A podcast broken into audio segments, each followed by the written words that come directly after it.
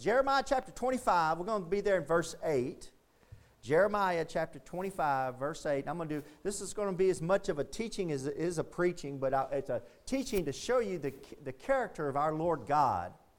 It's a teaching to show you that it's going, it's going to, uh, this teaching, uh, or preaching, however you want to look at it, it's going to show you two things this morning. It's going to show you that, number one, one of the characters of our God. It's going to show you one of the characters of our God. And number two, it's going to show you the incredible uh, accuracy of your Bible. It's going to show you the, the, how, how accurate, how incredible our Bible is. So look at Jeremiah chapter 25, verse 8. Jeremiah chapter 25, verse 8. Therefore, thus saith the Lord of hosts, because ye have not heard my words, behold, I will send and take all the families of the north, saith the Lord, and, Nebuchadnezzar, the king of Babylon, my servant, and will bring them against this land, against the inhabitants thereof. Let me stop there. So, what he's saying there in verse 8 is, You haven't been listening to my words. And that's the question I have for you this morning. Have you been hearing the words of God? Because he said, You haven't been listening to my words. So, Jeremiah, what Jeremiah is a prophet right before the time where all of Israel, uh, Nebuchadnezzar comes in, destroys Jerusalem, destroys the Temple Mount, and takes, uh, destroys the people of Jerusalem and kills them by the millions, and then takes uh, all the goods out of the temple and takes it back to Babylon and brings all, all the, the leftover Jews that are left, he brings them into captivity. So this would be the captivity of Israel. So this is Jeremiah, and he's a prophet right before that takes place. And God is prophesying through Jeremiah, telling him, hey, this is why this is about to happen. Because they have not heard my words, I will send and take all the families of the north, that would be all the kings of the north, saith the Lord, and Nebuchadnezzar, the king of Babylon, my servant, and will bring them. He calls him, he calls Nebuchadnezzar my servant. He calls him my servant because he's going to use Nebuchadnezzar for his goal of destroying Jerusalem and the people off of the land. And will bring them, look at the middle of verse 9, and will bring them against this land and against the inhabitants thereof and against all these nations round about and uh, will utterly destroy them and make them an astonishment and a hissing and a perpetual desolations. Brothers and sisters, you can't read the Bible without being scared for America. If you say there's, there's God's chosen people, there's His land, there's the people He chose, and this is what He does to them because this is the judgment He brings down, man, we got it coming here in America. It's coming.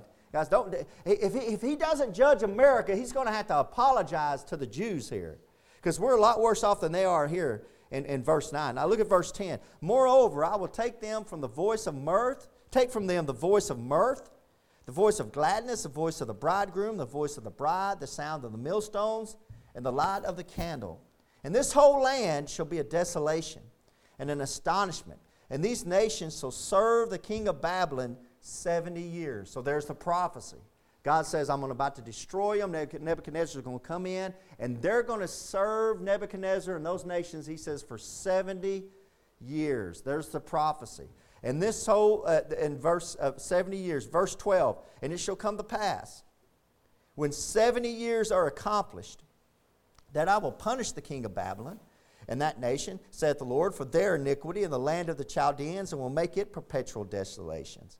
And I'll bring upon that land, talking about the land of Nebuchadnezzar of Babylon, that land, all my words which I have pronounced against it, even all that is written in this book, which Jeremiah had prophesied against all the nations. For many nations and great kings shall serve themselves of them also, and I will recompense them according to their deeds and according to the works of their own hands.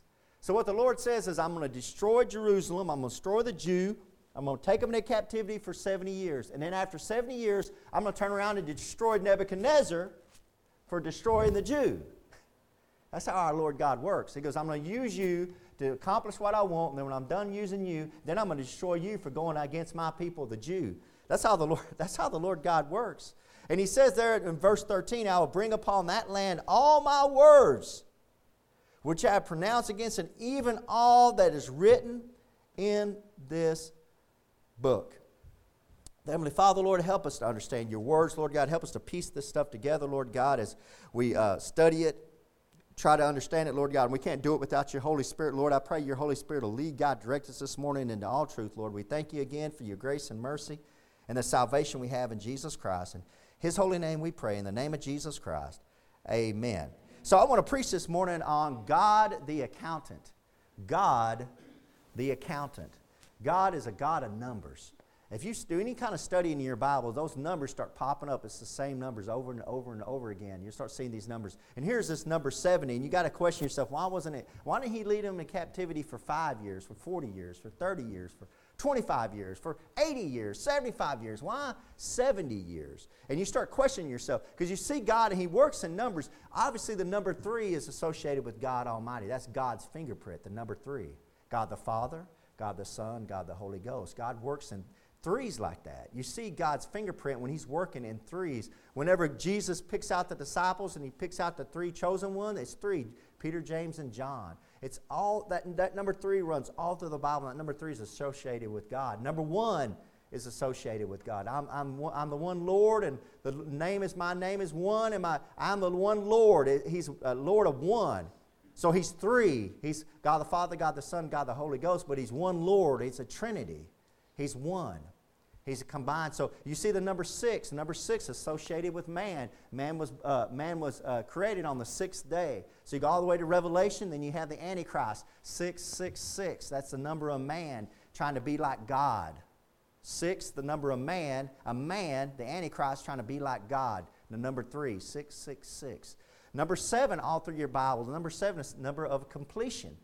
You see, when he works in sevens, he, work, he works for seven, and that number seven is a number of completion. We have seven days in a week, that's a completed week. That number seven is obviously, obviously associated with completion. The number five, five is the number of death. You'll see that all through the Bible. Uh, those numbers are associated with God. And what I want to show you is that God is an accountant, and he keeps numbers.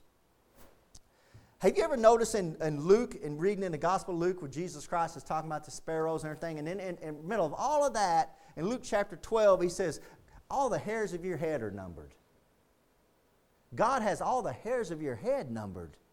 And I know there's some of us in here that you don't have to count as high as others in here, but all the hairs of your head, God, eh, have you thought about that? Maybe you've forgotten that. Everybody in this room, God has your hairs numbered. That's, an, that's a God of accounting. I mean, he's a, he's a counting God. He likes to keep numbers, he likes to keep tally. And we need to look at this and say, okay, why 70? And that's what we're going to look at this morning. Why, why did God put 70 on the nation of Israel? Why not 75? Why not 25? Why not 40? Okay, let's start in Leviticus chapter 25 and we'll get the answer. God's got the answer in the book. He's got it in the book. Look at Leviticus chapter 25. God's got the answer in the book. Leviticus chapter 25, verse 1. God's got the answer in the book of why number 70. And when you start studying this stuff out, you think, ah, what, Pastor, what difference does it make? You might be in here this morning might be saying, what difference does it make if it's 70 or 80 or 90? What difference does it make? Well, if you get curious and you study it out, you'll find out a great truth about God when you look at this number 70 and what's going on. Look at Leviticus chapter 25, verse 1. Way back in Leviticus. Who reads Leviticus? Who wants to read Leviticus? Well, there's a lot of important stuff here in Leviticus. All these laws that you're just skimming over if you're reading your Bible, well, they're important to God. Look at verse 1. Leviticus chapter 25, verse 1. And the Lord spake unto Moses in Mount Sinai, saying, Speak unto the children of Israel, and say unto them, When you come into the land which I give you, then shall the land keep a Sabbath unto the Lord. Six years thou shalt sow thy field, and six years thou shalt prune thy vineyard, and gather in the fruit thereof. But in the seventh year shall be a Sabbath of rest unto the land a Sabbath for the Lord. Thou shalt neither sow thy field nor prune thy vineyard. That which groweth of its own accord of thy harvest thou shalt not reap, neither gather the grapes of thy vine undressed, for it is a year of rest unto the land. So when God brings in Israel into this promised land, one of the laws when they come into the land, he said, okay, when you come into this land, I want you, you can work the land for six years. You can plow it, you can sow it, you can reap it, but on that seventh year, you got to let the land rest. That's what he just said. When he created man, he created man in six days. He said, I want you to work six days, and on the seventh day, I want you to rest. Rest is very important to us. Some of us in here are not getting enough rest, and we need more rest. And it's important for us to take that rest. And I think there's times in my life I, have told somebody, and this is this is my God honest testimony that when I got COVID, the first time I got COVID, that was God saying, "You need to stop." Because I couldn't go to work, I couldn't go to church, I couldn't come out here. God literally stopped me, and that was the biggest blessing for me because I couldn't, I couldn't even go out of the house. You, can, you ask my wife, I drive her nuts. It's like, okay, I got a day off. Let's go somewhere. can we just sit around the house and do? No, no, no, no. I'm just so restless all the time. And God literally stopped me, and that really, really was a blessing in disguise because it let me, it let me rest. It let me rest. And so God looks at the land, this piece of dirt of his promised land, and he says, I want you to work that land for six years, and on the seventh year, I want you to let this land rest. Now, there's some farmers, I don't know any around here that do this, but some farmers have a thing of a one, of one seventh where they take a one seventh of their land and they, they block it off and they say, okay, this, this one seventh of this land here, I won't, I'm not going I'm not going to do anything with it this year, and the next year they just rotate one seventh out. So where the land, one seventh of the, so every seven years that one that land is that piece of property right there is getting some rest. Uh, brother uh, Irwin that comes in, Cliff Irwin, talk to him about this. He knows this scripture. And one time I was talking about this scripture, and Brother Irwin caught me out to, after church. He goes, "You know, when I bought that property out there, man, it was it was dead. There was nothing on it because they had been farming it to death." He said, "The first thing I do is I let I let the land rest like God said." And I, I just I wouldn't let nobody go on it. I wouldn't let cows on it. He goes, I wouldn't let nobody on it. And I said, I let it rest. And I just gave it rest for years and years. He said, that land now, he said, it's just boom, it just came back alive. And he, he, he, he'll give you a great testimony of following these principles.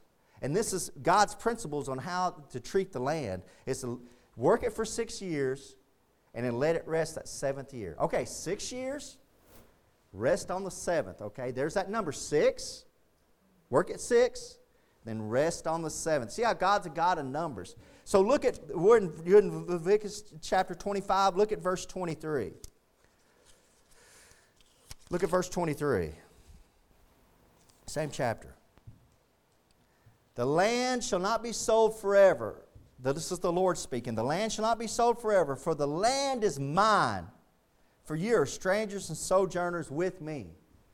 God says, That land belongs to me and I'm giving it to you, but that land belongs to me. And that land of Israel, when you see what's going on in the news today, that land belongs to God, and He gave it to the Jew. And, and that's another totally different sermon. I preached on that recently. But that land belongs to the Jew, and God gave it to him. So God really, really loves that land enough to where He says, okay, work that land for six years and let it rest on the seventh. So I don't know if it's come across your mind yet or if you've thought about this yet or not. The question is, what if I don't do that? What are you going to do to me then? So God's got an answer for that. Look at Leviticus chapter 26. Look at Leviticus chapter 26. Because you know how it is? There's people that are not going to do it. You, rules are made to be broken, amen. That's the way a lot of people think. And when you give somebody a rule and God gives you a rule or a law, people, some people just don't follow them. They're not going to follow them. So look at Leviticus chapter 26. Look at verse 32. Skip down to verse 32. Sorry, guys. Look at verse 32. So this is God's warning. This is God's warning. Leviticus chapter 26, verse 32. And I will bring the land into desolation, and your enemies will dwell therein, shall be astonished at it. And I will scatter you among the heathen and will draw out a sword after you. And your land shall be desolate and your cities waste. That sounds a lot like what, was, what Jeremiah was describing. Now look at verse 34. Then, and when I do all of that, when I, I run you off the land, then, verse 34, then shall the land enjoy her Sabbaths. As long as it layeth desolate, ye be in your enemy's land, even then shall the land rest and enjoy her Sabbaths. Wow. Look at verse 35. As long as it lieth desolate, it shall rest, because it did not rest in your Sabbaths when you dwelt upon it. There's the warning. When I kill you and kill you and kill your people and run you off my land, that's when the land will finally get some rest. Because it wouldn't rest. And as long as I have you run off this land, then my land will get to rest. God takes this stuff very, very seriously. And He's in a God of an accounting. And He's counting up. He's like, one, two, three, four, five, sixth year, seventh year. Why aren't you letting it rest? It's the seventh year. Let it rest. And man keeps on working it. One, two, three, four, five, six. God says, All right, six. I counted six. It's the seventh one. Time to let it rest. And man ignores God and keeps on working it. And God says, You know what? I'm tired of this.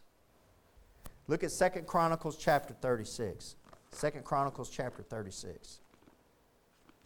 Are y'all warm enough in here? It's cold. Y'all too cold still?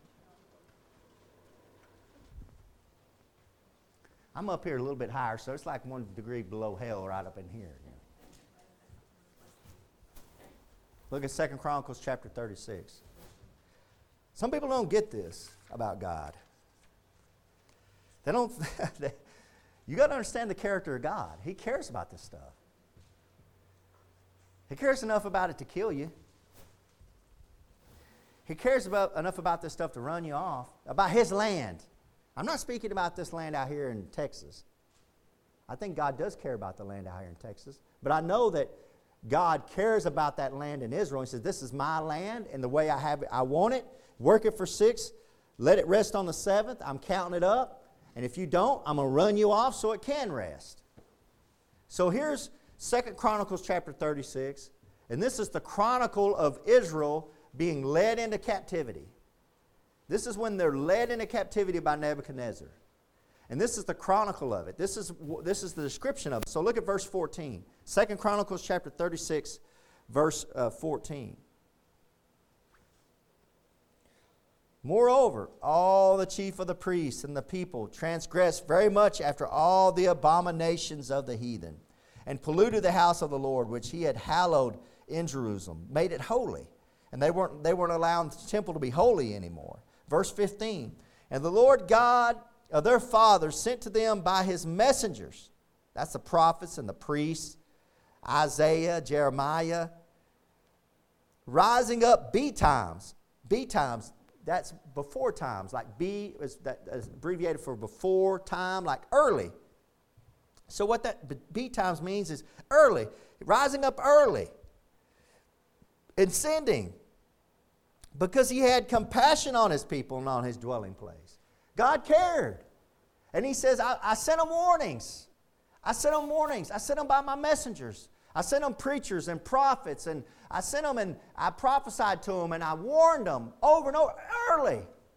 I made sure they had plenty of time. I kept warning them hey, you need, to let the land rest. You need to start obeying my words. You need to start listening to my commandments. You need to start listening to the way I want things done here. And I was warning them over and over because I had compassion on them.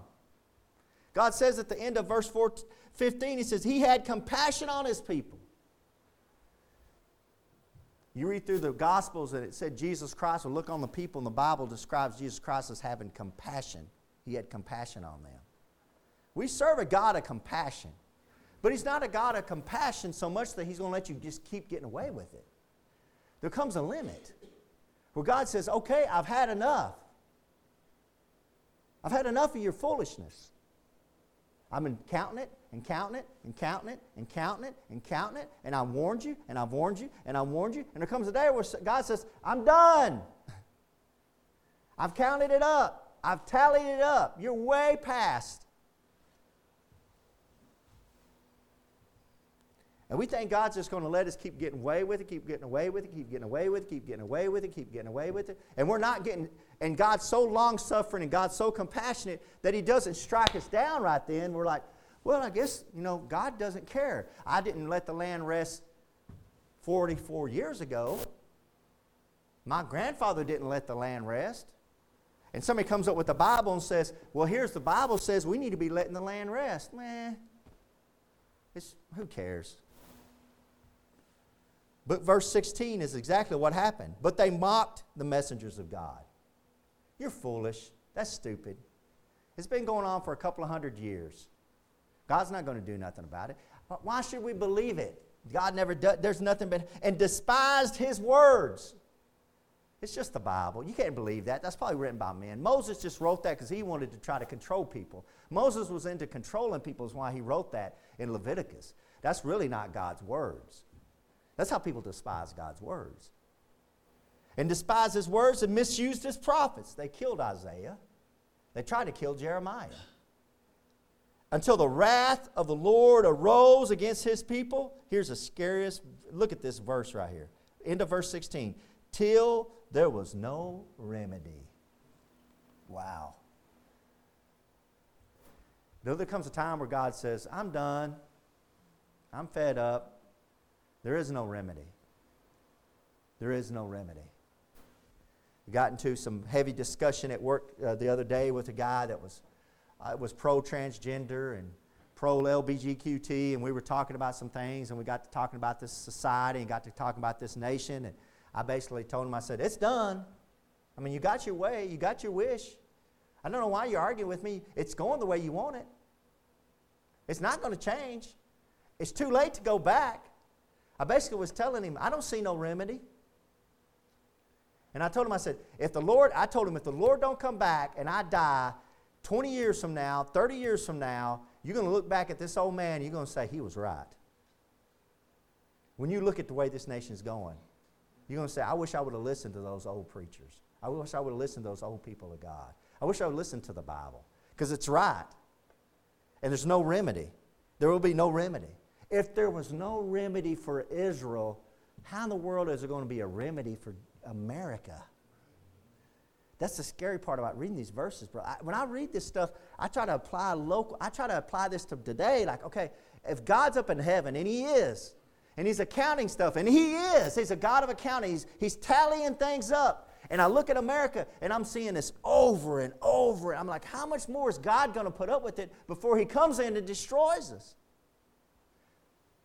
Now, I don't want to be just a messenger of doom because I think there could be a remedy.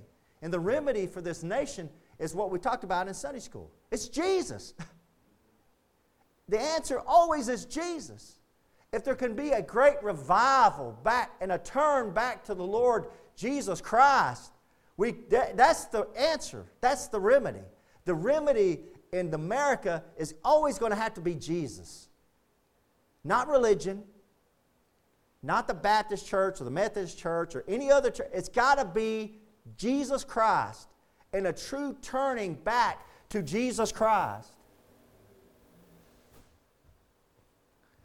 Keep your hand here. Turn, turn to uh, chapter 14. No, is that where, where we're at here? Or am I in the right place?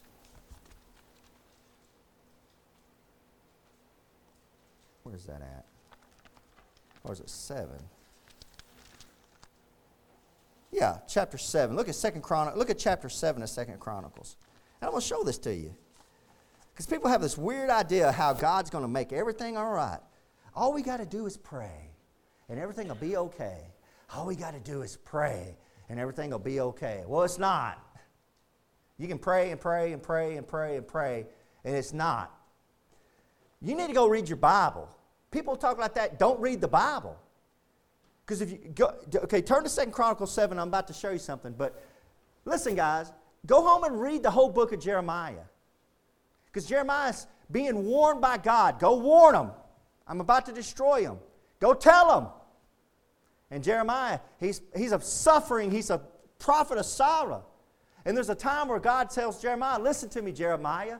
Don't even pray for them. Don't even lift up the prayer for them. I won't hear it. I'm done with them. And he was. Just what you're reading about. There was no remedy. He got to the point where God says, don't even pray for him.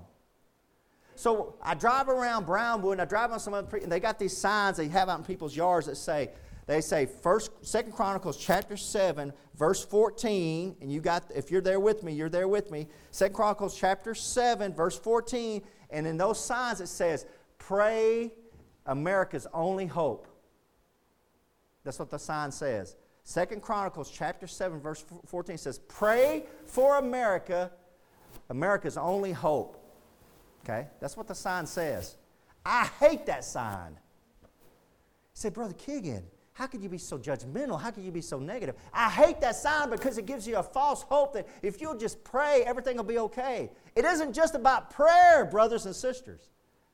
Look at verse 14. This is the verse they quote. If my people, and if you want to apply this to a Christian, we'll say, if my people, a born again believer in Jesus Christ. Let's apply it, okay, like they're applying it.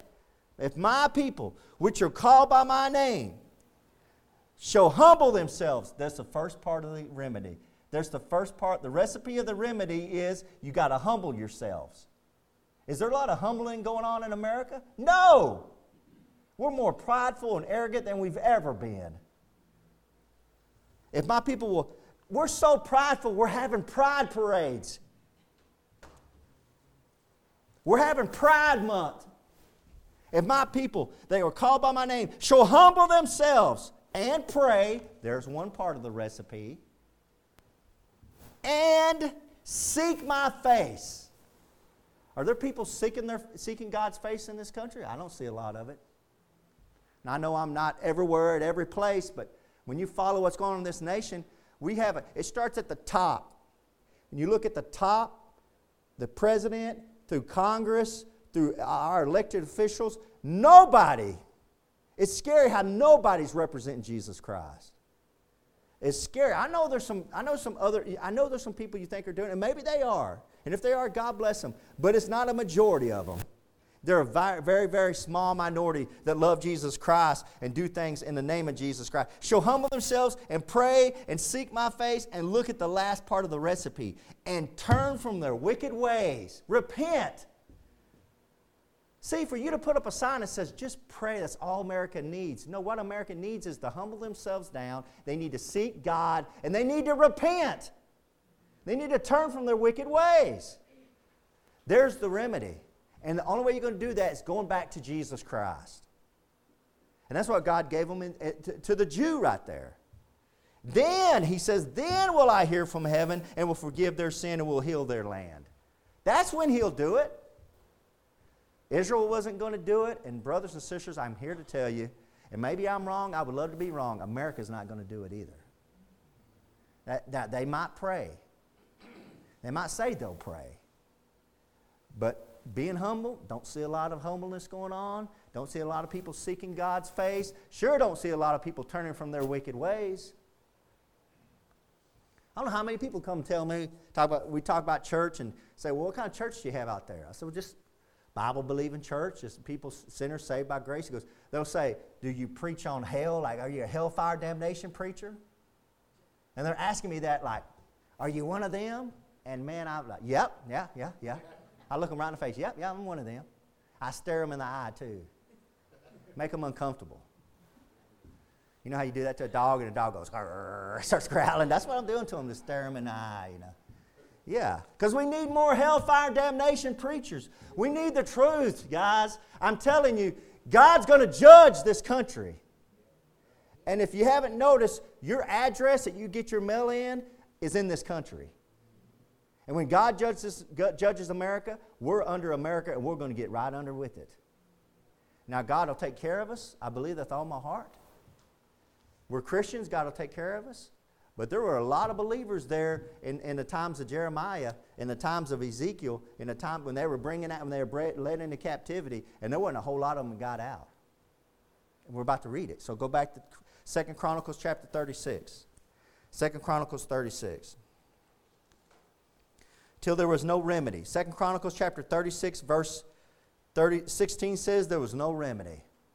Now, verse 17, therefore he brought upon them the king of the Chaldees that's Nebuchadnezzar. We read that in, we read that in Jeremiah, the Ch- Chaldees, who slew their young men with the sword in the house of their sanctuary. And, and God, And the, the, Nebuchadnezzar sends this guy. He had no compassion upon the young man or maiden, old man or him that stooped for age. He gave them all into his hand. God said, I give them all up to you. Verse 18, and all the vessels of the house of God, great and small, and the treasures of the house of the Lord, and the treasures of the king and of the princes, all these he brought to Babylon. And that's recorded in Daniel. Verse 19, and they burnt the house of God and break down the wall of Jerusalem, and burnt all the palaces thereof with fire, and destroyed all the godly, or excuse me, goodly vessels thereof. That happened. Came in, destroyed the temple, destroyed the wall.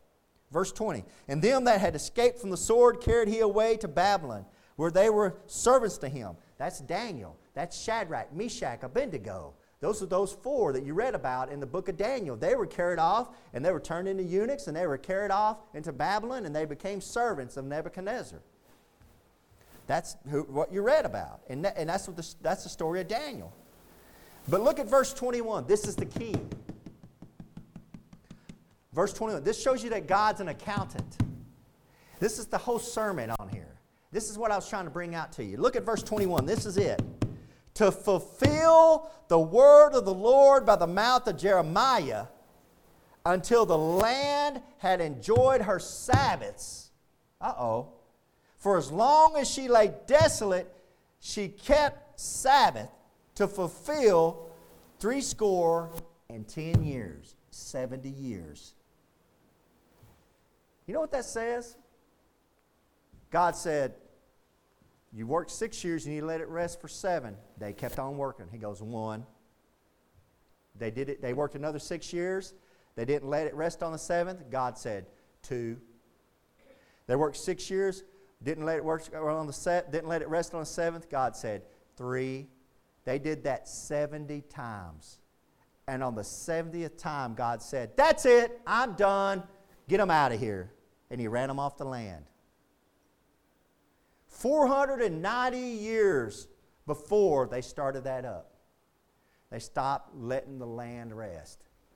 And what's interesting, 70 times 7 is 490. When you study out those dates and you go back, it's right when Samuel, the book of Samuel, right when Samuel, the prophet, comes and tells God they don't they want a king like the nations around them. They want a king. They want a they want a king like the nations around them. And and, and I, I don't like it. And God says, Don't worry, Samuel. They're not rejecting you as the prophet, they're rejecting me as a king. And tell them if they have a king like the kings around them, the kings are going to come in and take all the good-looking women. He's going to take all the good-looking boys. He's going to he's to bring them into battle. He's not, it's not going to be good for them. But they, they said, We want a king like the nations. And so Samuel backs off, and they get King Saul, the first king of Israel. And exactly what he did to them. They rejected God as their king. And from that moment on, you can trace it almost to the day. From that moment on, for 490 years, they didn't let the land rest. Nobody looked, nobody looked at this Bible, nobody paid attention to God's words, they despised them. And after God put up with it for 490 years, God said, I'm done, run them off because I want the land to rest for 70 years, and that'll catch it up, and then I'll bring them back in here again. That's your God. He's a God of accounting. Peter walks up to the Lord. Lord, am I supposed to forgive my brother seven times? Because that's a good seven number, right? We can all count to seven, amen. I, that's a seven, number seven of completion. Lord, am I supposed to forgive my brother seven times? What did Jesus Christ say to him? Nay, I say unto you, 70 times seven. That's exactly what you're reading there in 2 Chronicles 36, verse 21. God put up with it 70 times 7, 490 years. And then God said, Done. Uh, I'm done. Now, I'm not in here trying to teach y'all to only forgive your brother 490 times. but I'm here to tell you there's something with that number. You see, God cares about that land enough to run them off. And then you go right back into the book of Ezra, the ne- very next book. That's Ezra coming back into the land to rebuild the temple, rebuild the, la- rebuild the wall through Ezra and Nehemiah. Because chapter 1, verse 1, that's where he starts, uh, they start bringing them back in. They start bringing them back in. God's a God of numbers. Can we all admit that we lied one time in our life? So I'm starting to close, and I'll, I'll tell you where all this is going. I think we all in here can admit that we've lied in our life. How many times? Have you counted it up? Four. I don't, I don't have that big a calculator. I don't have any idea how, I don't have any idea how many times I've lied in my life. God does. God's got an account of that. There's a lie. There's a lie. God's a God of a. If God has numbered the very hairs on my head, He's numbered every one of my sins. He's numbered every one of your sins. See, the scariest part for a lost man or a lost woman is that account is being held against them up in heaven. And when you get up into heaven, and we, I preached on the great white throne judgment, we when, when lost man or woman stands before God at the great account, and it says, the Bible says the books are open, and all those books are open, I think the most terrifying thing for some of those people is going to realize how meticulous God is with his books. You counted that one, God? I counted that one. It's a, it's a, it's a humbling thing. God keeps meticulous books. And with Jesus Christ, what happens with Jesus Christ, when you take G- Jesus Christ as your Lord and Savior, God takes that blood of Jesus Christ and He covers that account. And you can get that account settled up in heaven. So whenever you open up those books of the account of all the Keegan's sins, you can't read them because it's covered in the precious blood of Jesus Christ. You got to have that account settled. You, you, can't, you, can't, you can't work your way out of that. That's a debt you can't pay. If you could pay it, God will let you. You can't pay it. That's why he had to die on the cross. That's why he had to die on the cross. Let me tell you something. Some of y'all might not realize this, but numbers don't lie. I, as, a, as a superintendent at my job, there's times I have, to, I have to reprimand people for taking too much sick leave. And I, I, have, I have an accounting how much sick leave they've used. And I'll have to call them in my office and I sit them down and say, hey, man, you're taking too much, you're taking too much sick leave. Well, how much am I taking? And I push the, I push the paper across there because numbers don't lie. I push the paper across in front of them, and they look down at them, and some of them get red faced when they see that number sitting in front of them. I, didn't realize I missed that much. Yeah. You, miss, you, miss, you missed a whole month out of one year. You took a whole month out of one year. Guys, numbers don't lie. And we're serving a God, a God of accounting. And He counts that stuff up. I'm, I'm here to tell you, God takes this stuff serious. He takes it serious enough to where He counted up 70 times 70. He said, okay, out of here. And as Christians, we need to realize man, our sins are being counted. I need to put them under the precious blood of Jesus Christ. And stuff I'm not counting like, ah, that's no big deal. That's oh, it is to God. As He marks it and tallies it up. And say, man, Lord, I need to get down on my knees. I need, I need to ask you to forgive me and cover it in the precious blood of Jesus Christ and to settle that account. Because, man, I couldn't stand to think, to stand to come before the judgment seat of Christ. I said, man, you know, there's so much that I, that I have counted off on here that you didn't settle with me before you got up here. I'd much rather settle it right here and get right with God than to get up into heaven and answer to Jesus Christ. That's just something I'm not looking forward to. Hello, friends. This is Pastor Keegan Hall of Indian Gap Baptist Church of Indian Gap, Texas. If you'd like to contact us, you can do it at IndianGapBaptist.com. On the internet, it's IndianGapBaptist.com. But I have a question for you. If you died tonight, do you know if you would go to heaven? You know, if you're not sure, let me show you a few verses out of the Bible so you can know if you have eternal life. The Bible says in 1 John chapter 5 verse 13, "These things have I written unto you that believe on the name of the Son of God, that you may know that you have eternal life." and that you may believe on the name of the Son of God. So that verse tells us there that you can know you have eternal life. And I want to show you how you can know that. Jesus Christ talked in John chapter 3, verse 16, and most people have heard this verse. For God so loved the world that he gave his only begotten Son, that whosoever believeth in him should not perish, but have everlasting life. That's an amazing verse, of course, talking about how God gave Jesus Christ as a gift to the world, but verse 17 and 18, he went on to say something interesting. For God sent not his Son into the world to condemn the world, but that the world through him might be saved. So the whole reason Jesus Christ came into this world was to save you and to save me and you. But in verse 18, he says something that's amazing. He says that he that believeth on him is not condemned. He's stressing a faith. It's putting your faith into Jesus Christ. But he says there in verse 18, But he that believeth not is condemned already, because he hath not believed in the name of the only begotten Son of God. So he says you're condemned already if you haven't believed in Jesus Christ. It's not like you're going to go to heaven and you're going to stand before God and you're going to have God put your good deeds on the scale and your bad deeds on, on the other side of the scale and He's going to weigh it. And if you've been a good enough person down on this earth, that He'll let you into heaven. It doesn't work that way.